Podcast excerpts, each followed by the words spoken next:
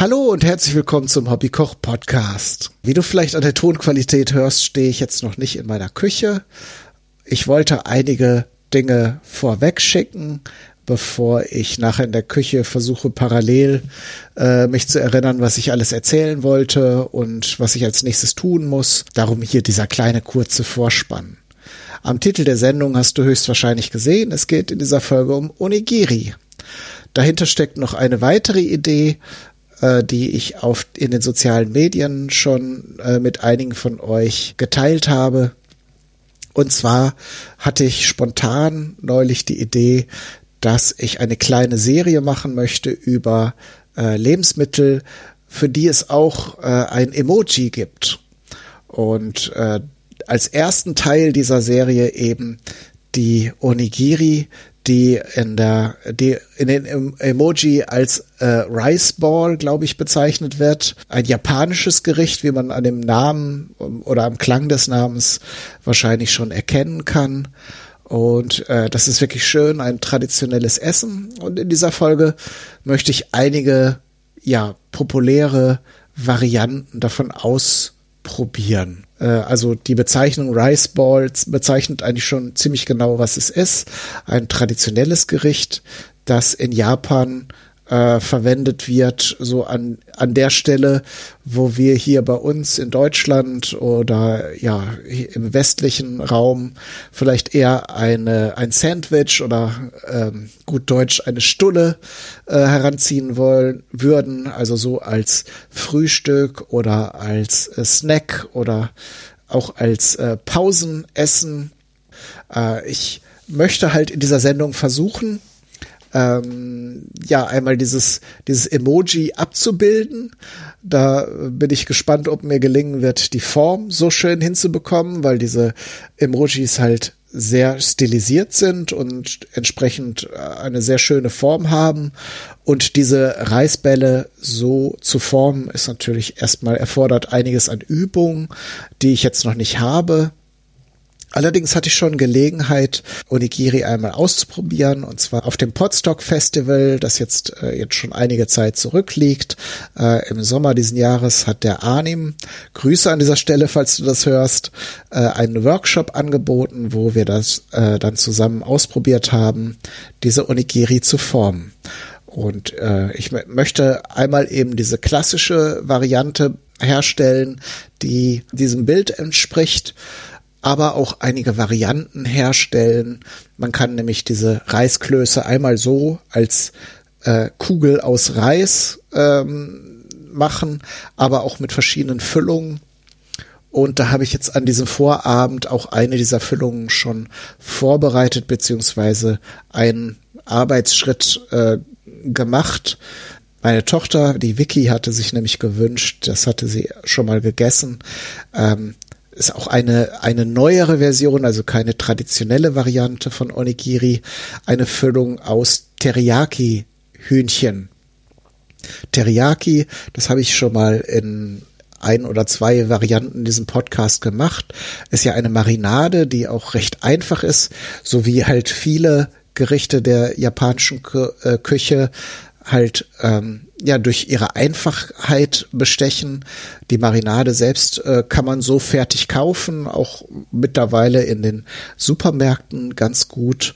Ähm, aber ich habe sie mal selbst hergestellt aus Zucker oder braunem Zucker kann man auch nehmen. Der hat dann wenigstens so ein bisschen Aroma noch ähm, aus Reiswein oder Sake, wenn man etwas mehr Geld investieren möchte. Ich habe jetzt chinesischen Reiswein für meine Teriyaki-Soße verwendet und äh, Sojasauce. Also das, die Sojasauce und den Kochwein kann man dann im Verhältnis eins zu eins mischen und gibt dann auch noch eine großzügige Portion Zucker dazu. Halt so viel, dass es sich auf jeden Fall noch auflöst, äh, aber das darf ruhig etwas süß sein. Äh, das ist eine Sache, die kann man halt vorbereiten und dann in einer Glasflasche oder auch, ich habe jetzt so ein großes, so ein großes Einmachglas verwendet mit fast zwei Liter ähm, Volumen. Und wenn man diese Soße dann oder diese Marinade dann für Fleisch oder Fisch verwenden möchte, muss man sie nicht nochmal extra anrühren, beziehungsweise dann auch diese Zutaten parat haben. Da habe ich jetzt klein geschnittene Hähnchenstücke äh, am, am, wie gesagt, am Vorabend äh, vorbereitet, damit das über Nacht im Kühlschrank ordentlich in das Fleisch einziehen kann. Ich habe noch etwas äh, geriebenen Ingwer, also so dieses klassische ähm, Daumenkuppen große Stück und eine Knoblauchzehe hineingerieben. Das kann man machen, muss man aber nicht. Äh, ist natürlich dann nochmal extra Aroma und Geschmack. Und da diese Reisklöße ja relativ ähm, ja re relativ schlicht sind ähm, vom Geschmack, ist es natürlich schön, wenn man die Füllung immer etwas würziger macht. Ähm, die traditionellen Varianten sind dann eher säuerlich oder salzig. Ja, das hat natürlich den Zweck, die äh, diese Stärke und diesen etwas schlichteren Geschmack des Reises nochmal etwas aufzupeppen durch ein starkes Aroma. Den Rest, den erzähle ich dann morgen, wenn ich in der Küche die anderen Füllungen und Zutaten vorbereite. Ich habe noch nicht so ganz beschlossen, welche Versionen ich herstelle. Es gibt da verschiedene Möglichkeiten, aber ich werde mal versuchen, die Hauptvarianten, die man so machen kann, äh, herzustellen, damit ihr so einen Überblick bekommt, in welchen Formen so die Onigiri in Erscheinung treten können. Und davon ausgehend gibt es mal wieder unendlich viele Möglichkeiten, auch eben sehr moderne Varianten, die eben auch westliche Zutaten beinhalten. Äh, ihr wisst vielleicht, wenn ihr den Podcast hier schon eine Weile gehört habt, dass mich immer erstmal die traditionellen und die ursprünglichen Varianten interessieren. Die Japaner, die natürlich diese Sachen schon äh, seit frühester Zeit kennen, sind da experimentierfreudiger und verwenden dann eben auch so Dinge wie Käse oder eben irgendwelche Soßen, die auch aus dem westlichen Raum eher bekannt sind, um da eine Vielfalt zu erzeugen. Damit würde ich sagen, genug der Vorrede. Dann treffen wir uns jetzt gleich in der Küche äh, zur Vorbereitung der einzelnen Füllungen und Zutaten. Bis gleich. So, da sind wir jetzt am nächsten Tag in meiner Küche und wir widmen uns erstmal der wichtigsten Zutat, nämlich dem Reis. Ich messe hier jetzt gerade den Reis ab. Und zwar verwende ich Sushi-Reis. Und normalerweise, wenn ich Reis so als Beilage zu einem anderen Gericht koche, ähm, nehme ich so etwa eine gehäufte Handvoll. Und wenn ich für mehrere Personen koche, dann am Ende nochmal eine Bonushandvoll Reis. Ich habe jetzt eben mal, weil ich weiß, dass einige von euch gerne mit, mit Mengen arbeiten und nicht mit so Bullshit-Maßen wie eine Handvoll, äh, das gemessen. Das sind so 75 Gramm, also eine von meinen Händen ähm, gehäuft, gefüllt. Und äh, da ich ja heute mit euch mehrere Versionen von Onigiri ausprobieren möchte, werde ich mal deutlich mehr machen als so eine Beilagenportion. Und auch hier messe ich das jetzt mal gerade als Gewicht ab. Und zwar mache ich 500 Gramm. Das habe ich jetzt mit einem Wasserglas abgemessen, so wie man in so ein Wasserglas, äh, in so ein Trinkglas Wasser ähm, abmessen, äh, eingießen würde, habe ich jetzt Reis reingegossen, also nicht bis zum Rand.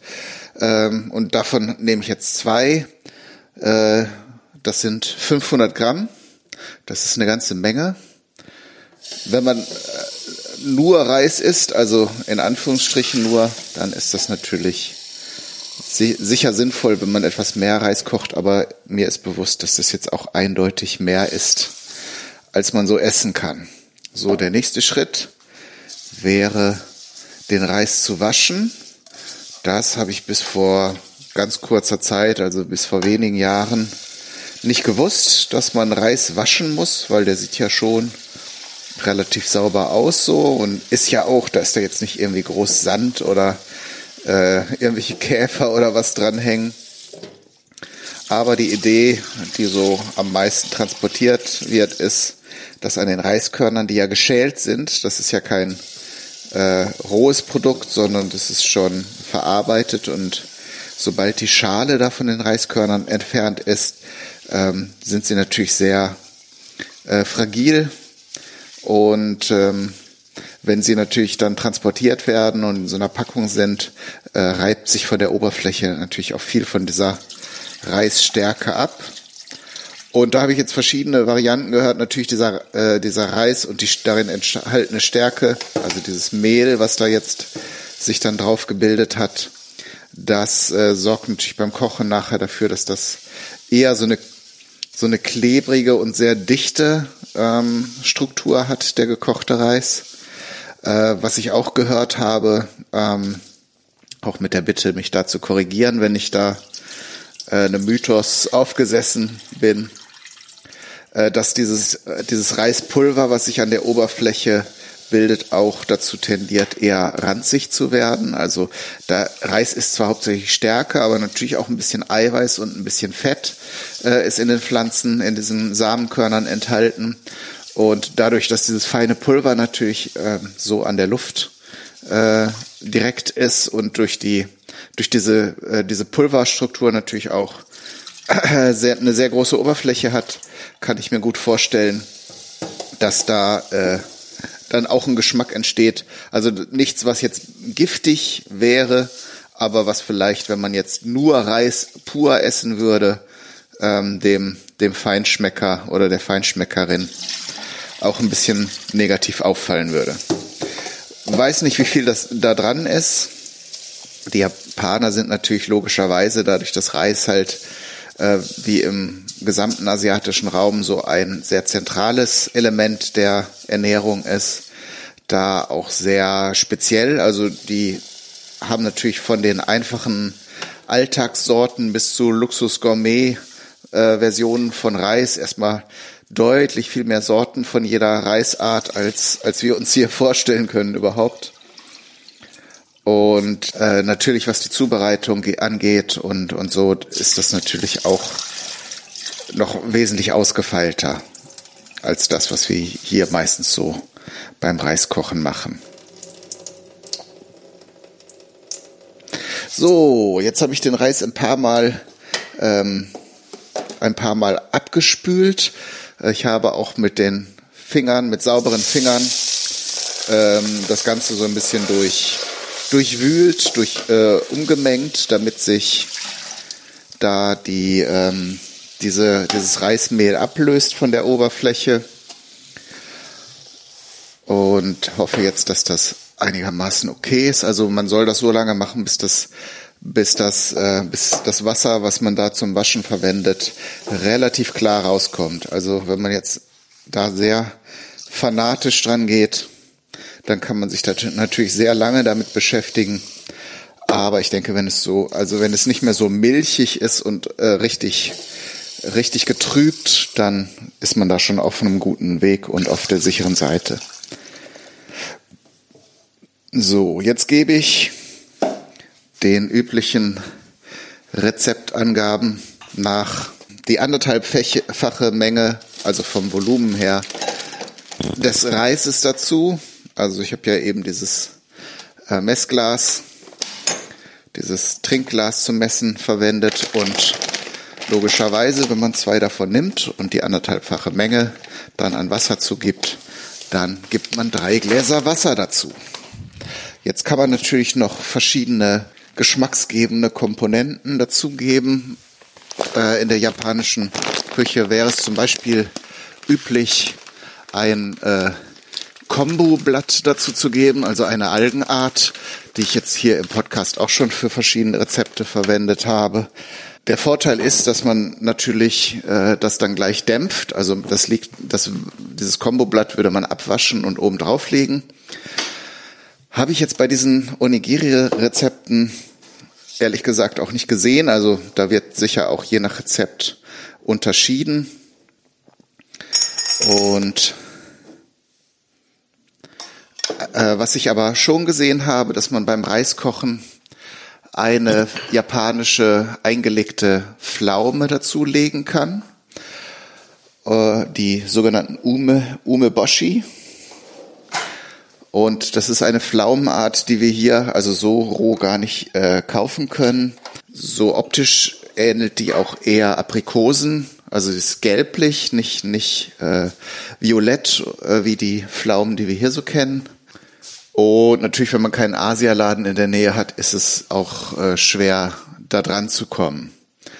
Ähm, jetzt habe ich äh, im Sommer bei mir im Garten einen Pflaumenbaum entdeckt.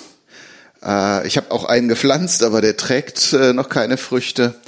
Und äh, äh, das war sehr interessant. Das waren nämlich kein, auch keine violetten Pflaumen, sondern äh, grüne.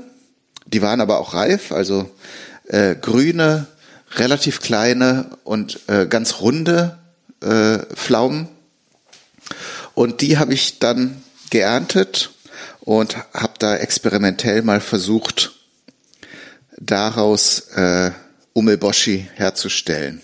Und die habe ich bis heute nicht probiert. Der Prozess ist relativ einfach. Man äh, verpackt die dann relativ luftdicht mit viel Salz äh, und lagert die natürlich kühl. Im Sommer wäre natürlich die Gefahr, dass das äh, sonst auch anfängt äh, mit einer alkoholischen Gärung und das, äh, damit es ein bisschen kontrollierter abläuft, nimmt man dann den Kühlschrank. Dann lässt man das für ein paar Tage fermentieren und äh, dann werden die Pflaumen getrocknet und dann kann man sie, so wie ich es jetzt auch gemacht habe, zurück in die Salzlake legen, die sich gebildet hat. Also der, wenn man die Früchte mit Salz einlegt, dann bildet sich natürlich Flüssigkeit. Das Salz zieht das Wasser äh, und natürlich auch ein bisschen was von dem Zucker und äh, so aus den Früchten raus. So.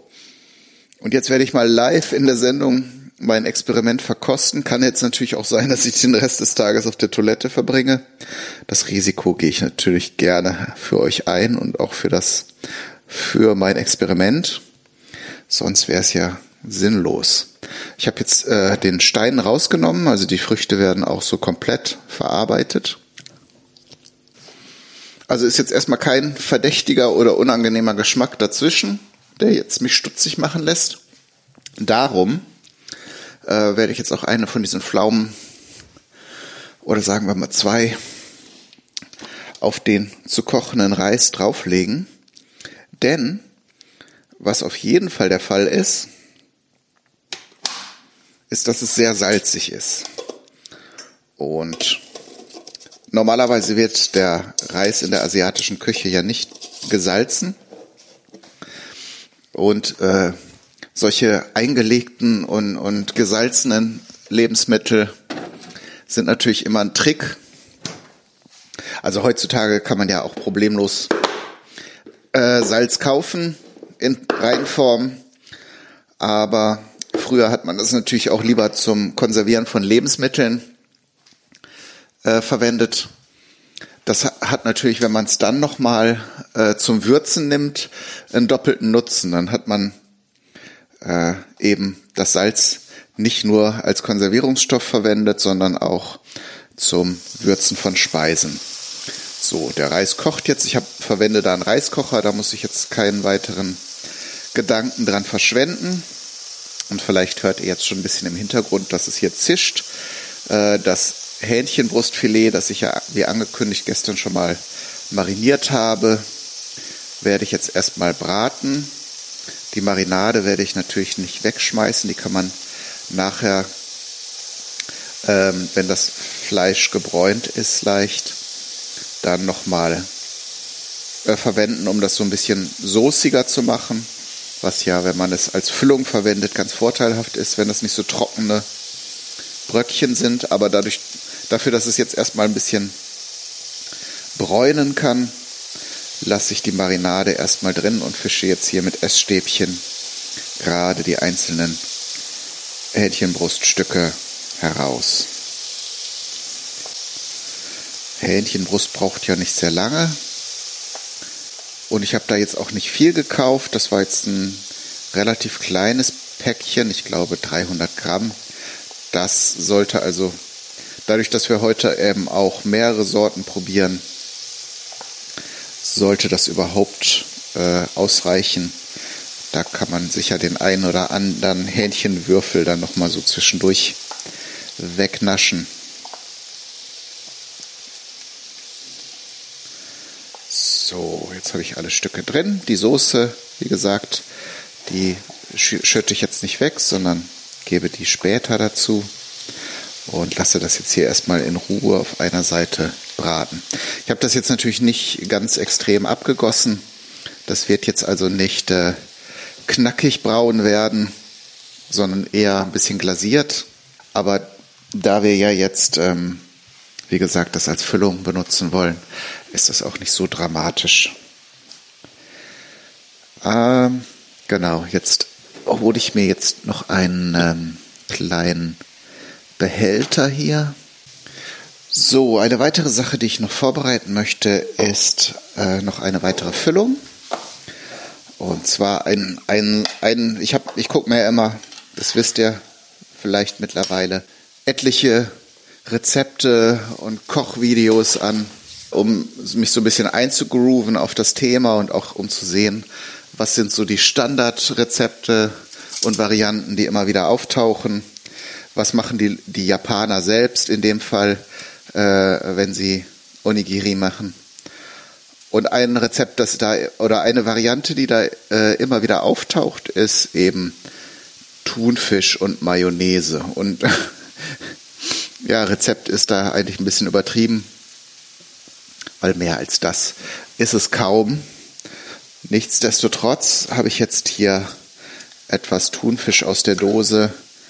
Äh, das muss jetzt auch kein Edelzeug sein mit großen Stücken, weil wir es ja eh äh, als Füllung verwenden und entsprechend zerkleinern. Das gebe ich jetzt hier aus der Dose, die ich gerade abgegossen habe, in einen anderen Behälter und gebe dann zu der kompletten Dose etwa oder ziemlich genau einen gehäuften Esslöffel Mayonnaise dazu.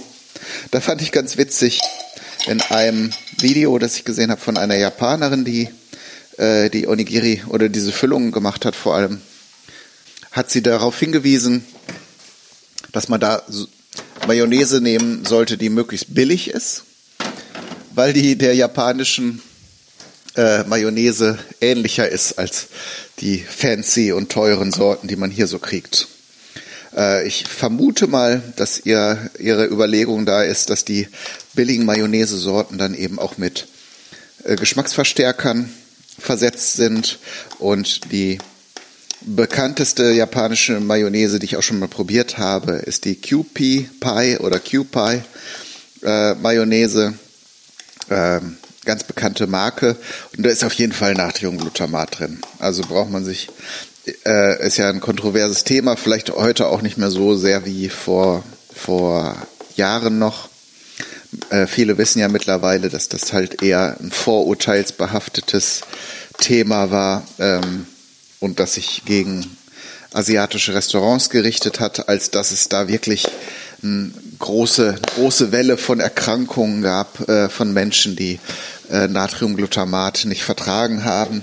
Es gibt diese Unverträglichkeiten, das will ich jetzt auch nicht äh, zu schön reden, aber die Panik, die da damals vorherrschte, ist also nicht so berechtigt. So, jetzt habe ich hier mein die, die Marinade zu dem Fleisch gegeben, das schon schön kross angebraten war und lasse das jetzt noch ein bisschen einreduzieren.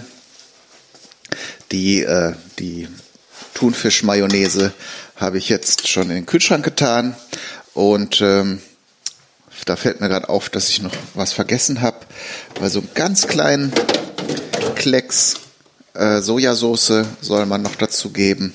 Ist wahrscheinlich nicht notwendig, aber das jetzt in den Rezepten auch immer so gesehen. Sojasauce enthält dann ja dieses natürliche Natriumglutamat das äh, vielleicht dann jetzt hier in der Mayonnaise, die ich verwendet habe, nicht enthalten war.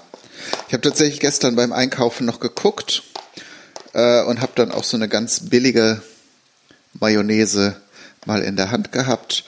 Aber selbst da, weil die Leute da eben so empfindlich sind und es äh, dann eher auch nicht kaufen, wenn da Glutamat drin ist, stand groß und breit drauf. Ähm, wir verwenden keine geschmacksverändernden, äh, geschmacksverstärkenden Stoffe.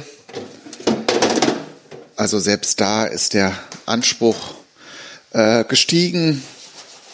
Wobei, wie gesagt, im Fall von Glutamat ist es ja eigentlich gar nicht so dramatisch. Aber eigentlich ist es, finde ich es auch gut. Das zeigt eigentlich, dass wenn Menschen empfindlich sind für ein Thema, dass da die Industrie auch drauf reagiert. Natürlich, sie wollen ihr Zeug natürlich auch verkaufen. Von daher bei anderen Lebensmitteln, wo es vielleicht auch relevanter ist, dass, äh, dass da bestimmte Produktionsbedingungen oder Zutaten verbessert werden, gibt mir das so ein bisschen Hoffnung, dass das nicht ganz sinnlos ist oder dass dann äh, statt es richtig zu machen der nächste Trick gesucht wird, um um dann den Leuten so ein bisschen Sand in die Augen zu streuen. So, das sind jetzt erstmal alle Sachen, die ich vorbereiten wollte und musste, damit wir das später fertig machen können, die Onigiri. Und das bedeutet, dass wir jetzt erstmal einen kleinen Zeitsprung machen und ich mich wieder melde, wenn wir uns da an die Zubereitung, die endgültige Fertigstellung der Onigiri machen. Also bis gleich. Jetzt ist der Reis gekocht. Mir ist tatsächlich eben, als ich den ersten Teil nochmal nachgehört habe, noch mal eine Sache eingefallen zum Thema, warum man den Reis waschen sollte. Denn beim Kochen verursacht ja die Stärke, die, wenn man sie nicht abwäscht von den Reiskörnern, auch, äh, dass die, das Wasser äh, gebunden wird. Das wird dann halt dickflüssig. Und gerade wenn man im Topf oder eigentlich auch im Reiskocher dann den Reis äh, zubereitet, dann äh, bildet sich natürlich auch mehr Schaum und mehr Blasen, so dass der Reis natürlich auch wesentlich schneller überkocht, ähm, die, die Flüssigkeit, äh, als wenn man das jetzt äh, vorher abwäscht und eben nicht dafür sorgt, dass man so eine zähflüssige, schleimige Kochflüssigkeit hat. Also noch ein ganz pragmatischer Grund eben, warum man das Ganze, äh, den Reis abwaschen sollte. Also neben diesen Sachen, die gefährliches Halbwissen sind und vielleicht auch nicht stimmen, äh, ist es auf jeden Fall rein pragmatisch sinnvoll, wenn man eben nicht den Herd putzen will oder die Arbeitsfläche, auf der man den Reiskocher abstellt, äh, das Ganze zu äh, diesen Reis abzuwaschen. So, ich mache jetzt noch eine weitere Variante die mir eben noch eingefallen ist, weil sie eben noch mal einen anderen Aspekt dieser Onigiri ähm, beleuchtet. Und zwar kann man eben die Onigiri nicht nur füllen. Es gibt auch viele Varianten, in denen die, die, äh, dieser, dieser Reis, aus dem der Ball nachher geformt wird, mit Zutaten gemischt werden. Und da gibt es eine ganz spannende und vielfältige Kategorie, ähm, die nennt sich Furikake, wahrscheinlich wieder hoffnungslos falsch ausgesprochen. Ähm, aber das ist im Grunde so eine Würzmischung, die man dem Reis äh, beimengt, ähm, die den Reis aromatisiert. Ähm, die kann man fertig kaufen und in gut sortierten Asialäden kann man die durchaus auch finden. Das sind dann halt so, so Tütchen wie hier diese, diese Würzmischung für fertige, also so diese, diese, äh, ja, diese bekannten Gewürzpakete, die man dann für bestimmte Gerichte kaufen kann. Die sind natürlich dann auch äh, meistens ähnlich wie diese Gewürzmischung dann äh, mit Geschmacksverstärkern, mit Farbstoffen, mit allem möglichen Vierlefanz aufgeladen. Und äh, ich hatte mir jetzt überlegt, eine dieser äh, Reiswürz, Würz, Reiswürstchenmischung. Nein, also man kann tatsächlich auch Würstchen da rein. Aber diese Würzmischung, eine davon werde ich jetzt herstellen, weil sie recht einfach ist und weil sie eben auch eine Zutat verwendet, die wir später sowieso brauchen. Das eine sind nämlich hier die äh, Nori-Blätter. Da habe ich jetzt eines in der Pfanne nochmal leicht angerüstet, um den Geschmack nochmal so ein bisschen zu boosten. Ähm, und zerreiße das jetzt gerade und tue das in so einen kleinen Küchenmixer. So, das werde ich jetzt schon mal zerkleinern. Mal gucken, ob das funktioniert. Also jetzt wird es einmal laut. Ich schneide jetzt das ganze Gebrüll wie gewohnt raus, aber so ein bisschen lasse ich drin für die Atmosphäre.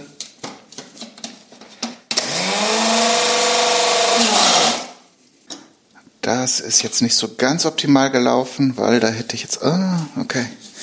Man lernt ja immer dazu. Okay, da ist jetzt sehr viel daneben gegangen, weil da noch so ein kleiner Zwischendeckel drauf gehört eigentlich. Na gut, aber wir brauchen auch nicht viel davon. Muss ich hier gleich mal Staubsaugen. Äh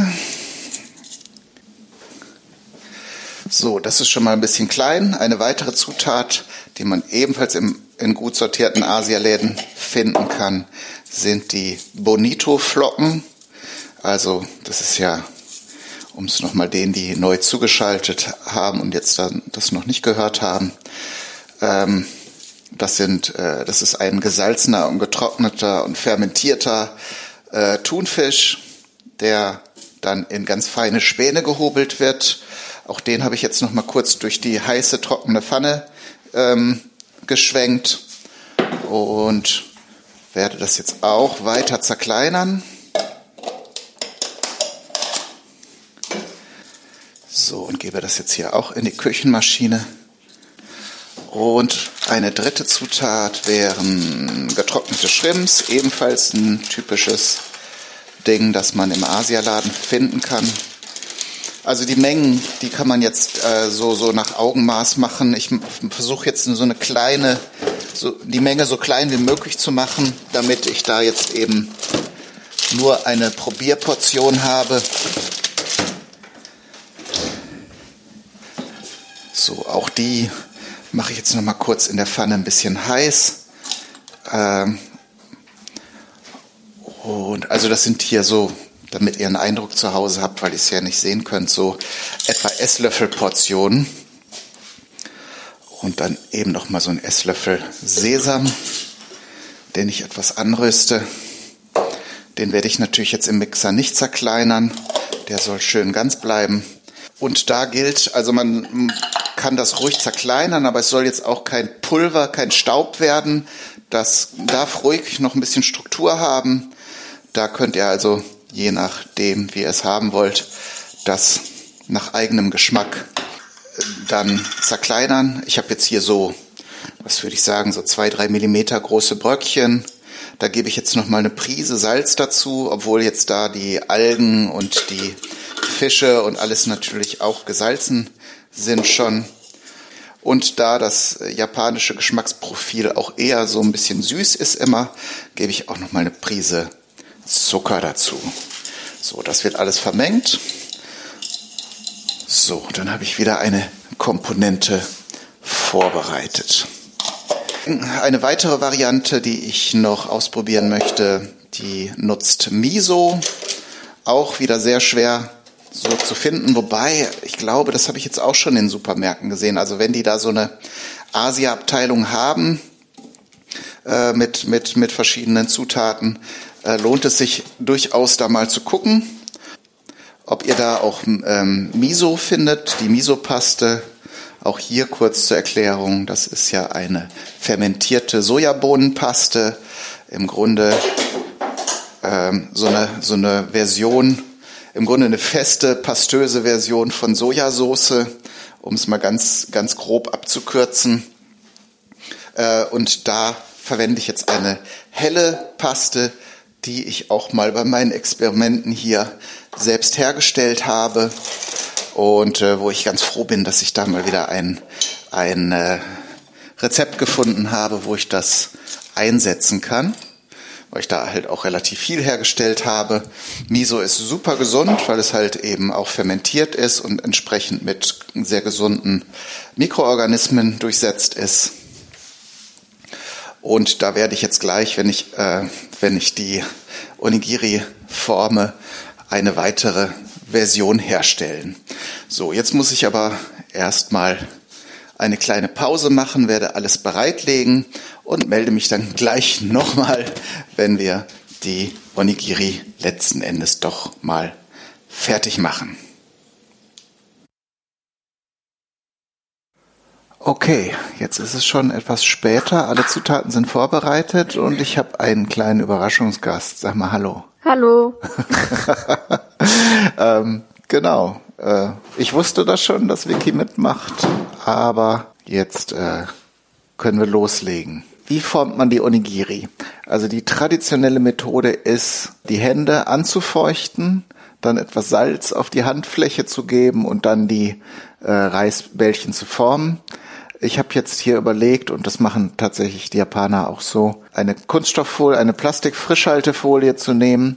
Damit äh, geht das auf jeden Fall sauberer, ähm, weil dann doch sonst die Reiskörner schnell mal an den Händen kleben bleiben. Und so kann man sie halt besser formen. Und wir geben jetzt erstmal so etwa zwei Esslöffel in unsere Schälchen rein. Nimmst du das Bröckchen da mal ja. mit rein? Da ist ein bisschen was daneben gefallen. Ich nehme auch ein bisschen was. Und das ist dann erstmal die eine Hälfte. Wir machen jetzt, wir legen jetzt Ach direkt so. mit gefüllten Onigiri los. Jetzt musst du das so ein bisschen flach drücken hier. Noch etwas mehr. Mit den Händen? Kannst du auch. Aber du kannst auch die Stäbchen nehmen. Ich habe hier noch mehr. Ach so. Und dann nehmen wir die Füllung. Ich nehme jetzt mal dieses Teriyaki-Hühnchen. Werden das dann runde äh, Onigiri? Nur sei doch nicht so ungeduldig immer. Ich frag doch nur. Ja, und ich sag, sei nicht so ungeduldig, da kommen wir doch hin. wichtig ist, wenn man die Füllung reintut, natürlich, dass so ein bisschen Rand übrig bleibt, damit, wenn man jetzt die zweite Hälfte von dem Reis drauf tut, das Ganze auch überhaupt zusammenhängen kann. Also wenn man das in den Händen formt, äh, würde man erstmal so einen, einen äh, flachen äh, Fladenform, so wie ein Hamburger Patty, ähm, und würde das dann um die Füllung möglichst versuchen, drumrum zu drücken. Ähm, aber wir haben jetzt hier die Kunststofffolie in so kleine Schälchen, wie gesagt, reingelegt. Das macht es wesentlich einfacher, erstmal alles zusammenzulegen, ohne dass man jetzt groß die Folie irgendwie buxieren und balancieren muss. So, und jetzt forme ich die, ähm, falte ich die Folie so ein bisschen um, damit der Reis erstmal zu einer zusammenhängenden Kugel geformt ist. Kommst du noch mit? Ach so, du musst erstmal die andere Hälfte drauflegen. So, und dann nehme ich das ganze Päckchen raus und mit sanftem Druck, also wirklich nicht pressen, das, sonst hat man nachher so eine klebrige, zusammenhängende Reismatsche. Also ähnlich wie beim Sushi wäre das Ziel. So ungefähr? Ja, das ist schon reichlich, aber das geht sicher so. Ähm, das Ziel ist eben, dass man noch die einzelnen Reiskörner erkennen kann und dann ist es auch wesentlich schöner zu essen. Wenn man das jetzt mit zu viel Druck zusammenpresst, dann hat man, wie gesagt, so einen sehr schmierigen, klebrigen äh, Reisball. So, und dann formt man in der einen Hand ein, ein L, so eine L-förmige Form, und mit der anderen Hand versucht man das etwas flach zu drücken. Und dann wendet man es natürlich, damit die Onigiri in diesem in dieser einen Hand äh, diese dreieckige, typisch dreieckige Form nehmen. Ja, erstmal ist es halt ein Ball. Und es gibt also durchaus auch Onigiri, die so kugelförmig sind. Das ist jetzt überhaupt nicht schlimm oder falsch. Manchmal hat man ja auch nicht die Muße und die Zeit, da jetzt irgend so eine bestimmte Form zu produzieren.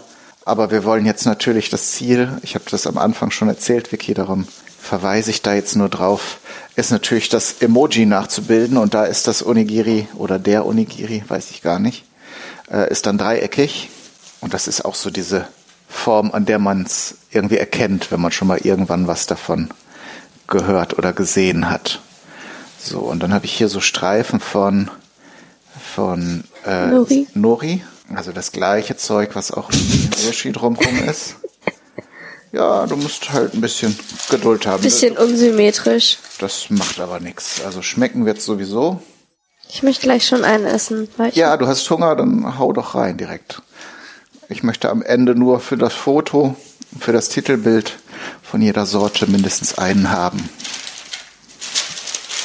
kannst du dir den ja gleich schon, kannst du ja gleich mal probieren. Ich habe ja eben auch schon einen probiert, ganz heimlich. Und dann kann ich schon mal ein bisschen weitermachen mit einer anderen Variante und das war, habe ich eben auch schon ein bisschen angekündigt. Und zwar ist es ein. Ach so, hast du schon den Start vom Podcast gemacht? Ja, ich habe ja jetzt auch schon beschrieben, wie ich alles vorbereitet habe. Ach so. Das ist jetzt, wäre ja jetzt wenig sinnvoll. Ja, jetzt sieht er doch richtig gut aus. Hier, kannst du mir mal so ein Dings geben? Ja. Sieht schöner aus als meiner, weil bei meinem sind so auch so ein paar Löcher drin. Hm, Ich muss auf jeden Fall darauf achten, dass ich am Ende noch einen mache, der möglichst genau aussieht wie dieses, ähm, wie dieses Emoji sonst. Ich bin gut in so genau machen. ja, Ich kann ja auch versuchen. Boah, der ist richtig schön geworden. der ist richtig gut. Ich will ein geworden. Foto dafür machen. Mach das mal. Vielleicht wird das ja das Titelbild. Also wenn ihr euch das nachher anguckt, wie die nebeneinander liegen, also das weniger Schöne ist von mir. Das sehr ordentliche und Schöne ist von Vicky. Wir sind halt jetzt andersrum, bitte. So, ich mache hier nebenbei schon ein bisschen weiter. Es ist aber Was auch ist kein. das? Hm? Was Was meinst ist du? das? Das hier ist Miso. Miso-Paste, weil es gibt ein Rezept, das ich interessant fand. Das wird jetzt halt einfach mit so einem Teelöffel Miso vermischt pro Reiskugel. Und dann wird das nachher gebraten. Also das ist auch eine typische Variante von, von Onigiri, dass man die formt und dann nachher nochmal brät. Okay, das ist Jetzt hört man so einen reden und einen so essen. Bisschen Das muss ich vielleicht nachher dann in der Nachbearbeitung ein bisschen rausschneiden, weil es tatsächlich viele Leute gibt, die diese Geräusche überhaupt nicht mögen. Die finden das dann richtig ekelig.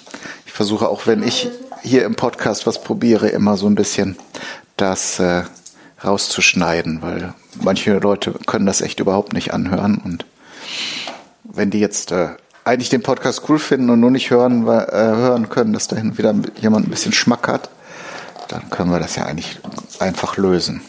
So, jetzt nehme ich hier meine Miso-Mischung und tue die wieder hier in mein Folien ausgekleidetes Schälchen. So, ist gut, ne? Also wir haben jetzt hier erstmal die Teriyaki-Variante ausprobiert und die habe ich tatsächlich eben auch schon mal probiert. Die finde ich auch sehr lecker. Aber zerfällt ein bisschen. Ja, das, ja, das ist halt auch eine Übungssache, ne? dass man eben rausfindet, wie viel Druck man raus aufgeben muss und darf. Also diese gekauften, die waren halt sonst noch immer so komplett äh, bedeckt mit diesen Nori-Blättern. Das gibt es auch noch. Und das ist ein ganz spannender Punkt, weil ähm, bei den Onigiri ist es an, wohl besonders wichtig, dass das Nori-Blatt auch nicht aufweicht, was es natürlich tut, wenn es mit dem Reis in Kontakt kommt. Darum gibt es für die Onigiri, die man so kaufen kann, oft auch äh, spezielle Verpackungen, die dann sehr ähm, interessant geformt, also gefaltet sind, äh, so dass man, wenn man die kauft, dann irgendwie so eine Art, äh, so ein, so ein Zip aufmacht, so ein Reißverschluss ähm, und dann die Folie dazwischen wegzieht und dann erst das Nori-Blatt mit dem, mit dem Reisball in Kontakt kommt, so damit das knusprig bleibt. Hm, Hast du gar keinen Lachs gemacht? Nee, Lachs habe ich nicht bekommen. Da war irgendwie, irgendwie, irgendwie alles ausverkauft. Aber ich dachte, für das Thema Füllung haben wir jetzt halt das Hähnchen, was ja halt eine relativ neue Variante ist, weil die Japaner ja noch gar nicht so lange Fleisch essen, sondern eher früher mehr Fisch gegessen haben. Das können wir ja dann auch nochmal ausprobieren. Also Lachs, der wird dann einfach gesalzen und über Nacht im Kühlschrank stehen gelassen und dann gibt er auch ein bisschen Flüssigkeit ab, wird also auch noch ein bisschen fester und dann wird der ganz einfach ohne viel Öl oder so in der Pfanne gegart und in so kleine Flocken zer, zerzupft.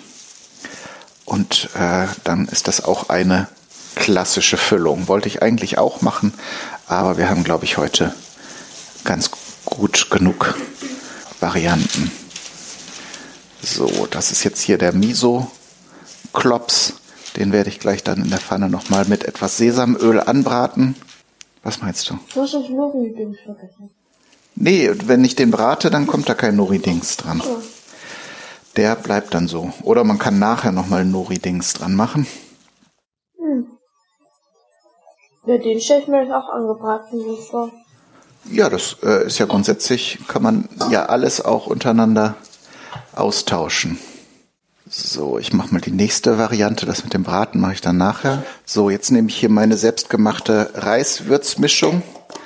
Die Furikake. Die was? Ja, genau. Klingt ein bisschen, klingt ein bisschen komisch, ne? Ist aber so. Wie heißt das? Furikake. So, etwa einen Esslöffel tue ich jetzt dazu. Und das wird dann auch mit dem Reis so vermischt. Das sieht ganz hübsch aus, glaube ich. Die Katzen werden schon ganz nervös um uns herum. Die eine Katze nicht. Die Ach so. Ach so, nee, die liegt bei mir im Schlafzimmer. Schlafen, wieder nur am Schlafen. Die ist immer entweder am Essen oder am Schlafen. Ja. Die macht das genau richtig. Ich glaube, die will raus. Kannst du mal grad? So. Kette ist hier raus? Also eben bei dem, den ich, das ich gegessen habe, da war sehr viel Reis. Ja, das ist halt auch Übungssache, dass man dieses Mischungsverhältnis von Reis und Füllung äh, richtig hinbekommt. Muss man erstmal so ein bisschen für sich austüfteln. Da ist vielleicht auch jeder ein bisschen anders in seinen Vorlieben. Aber man kann die ja auch gut mit äh, Sojasauce essen. Ja, also ähnlich wie Sushi kann man die sicher auch so ein bisschen in Sojasauce dippen. Ich habe gerade, ich muss noch mal gerade los. Ich habe eine Füllung in der Küche vergessen. So als als äh, vierte Version haben wir jetzt eine Füllung aus Thunfisch und Mayonnaise. Das ist auch ein Klassiker. Ja? Ja, die Japan Japaner sind ja sehr große Fans von Mayonnaise und von Fisch sowieso in allen Farben und Formen. Und darum. Also wenn man sehr einheitliche Größen haben möchte, kann man natürlich auch die Reisportion abwiegen. Das habe ich auch gesehen in den Videos. Dann hat man es sehr schön und gleichmäßig. Das gerade, wenn man das dann vorbereitet und präsentieren möchte, dann äh, ist es nochmal besonders schön, wenn die natürlich alle dann gleich groß sind. Wobei dann müsste man ja mit der Füllung ähnlich vorgehen. Allerdings denke ich auch nicht, dass die so viel, so, dass die da so sehr ins Gewicht fällt. Ähm, da, auch da müsste man so ein bisschen ausprobieren. Ist ja jetzt mehr oder weniger Premiere hier für unsere kleine Fabrik. Aber ich find, fand jetzt den einen, den ich probiert habe, auf jeden Fall schon mal sehr lecker. Guck mal, der ist ein bisschen klein geworden. Aber auch wieder sehr schön geformt. Ja, der ist süß. Ja, bei Form und so bin ich auch sehr perfektionistisch. Oh. Das ist ja gut für eine Kochsendung, ne? Weil das wollen ja nachher für sich auch vielleicht Leute angucken. Und wenn es dann nicht ganz schlimm aussieht, dann hat man da schon mal gewonnen. Ich gebe mir mal auch noch mal etwas mehr Mühe. Vielleicht kriege ich ja den einen Onigiri hin, der dann nachher das Titelbild ausmacht. Vielleicht kriege ich den ja auch hin. Ja, stimmt. Du, eigentlich hast du den ja schon hingekriegt. Den, der einen, der erste, den du gemacht hast, der war ja schon sehr gut. So, hier ist also jetzt Thunfisch Mayonnaise. Und was ich auch gesehen habe, man kann jetzt, wenn man sehr viele unterschiedliche Versionen macht äh, und das möchte, auch nochmal so einen Klecks von der Füllung oben drauf machen, damit man sozusagen eine Inhaltsangabe auf dem Onigiri hat. Aber man kann sich natürlich, wenn man alles mag, auch überraschen lassen oder unterschiedliche Arten von, von Nori-Hüllen machen. So viele können wir auch nicht mehr machen. Nee. Aber wir haben jetzt alle Varianten fertig. Ich möchte auch noch einen mit Thunfisch machen. Okay, gut, dann höre ich jetzt auf, dann, weil vom Reis, von der Menge her, ist das jetzt noch einer oder zwei. Zwei, denke ich. Also, Was ich jetzt hier auch noch habe, ist die, äh, die eingelegte Pflaume. Das kann man auch als Füllung nehmen. Vicky verzieht das Gesicht. Ist jetzt nicht für jeden, aber du kannst ja mal ein ganz kleines Fitzelchen probieren. Das schmeckt voll lecker. Ist ein bisschen salzig, aber salzige Pflaume. ja. Ja, ich mag aber auch kein salziges Karamell. Okay. Gut. Musst ja auch nicht probieren. Also, ähm, ja, ich gehe dann gleich in die Küche und brate nochmal den mit Miso. Und ich würde sagen, dann machen wir eine kleine Pause und dann machen wir gleich nochmal einen Geschmackstest, damit ihr einschätzen könnt. Ich will auch noch irgendwas anderes braten. Okay, ja, aber dann darfst du kein, kein, äh, kein Nori-Blatt drum machen, Ja. ne? weil ich weiß nicht, ich glaube in der Pfanne in Öl oder so, das wird sich nicht gut Ist verhalten. das zu viel? Ich würde ein bisschen weniger nehmen, ja. Okay, dann machen wir erstmal eine Pause, machen alles hier ähm, fertig zum Essen und melden uns gleich nochmal nach dem Probieren. Also keine Sorge, wir schmatzen euch da jetzt nichts vor, aber wir geben euch nachher nochmal ein Urteil, wie was, wie, wie gut was geschmeckt hat.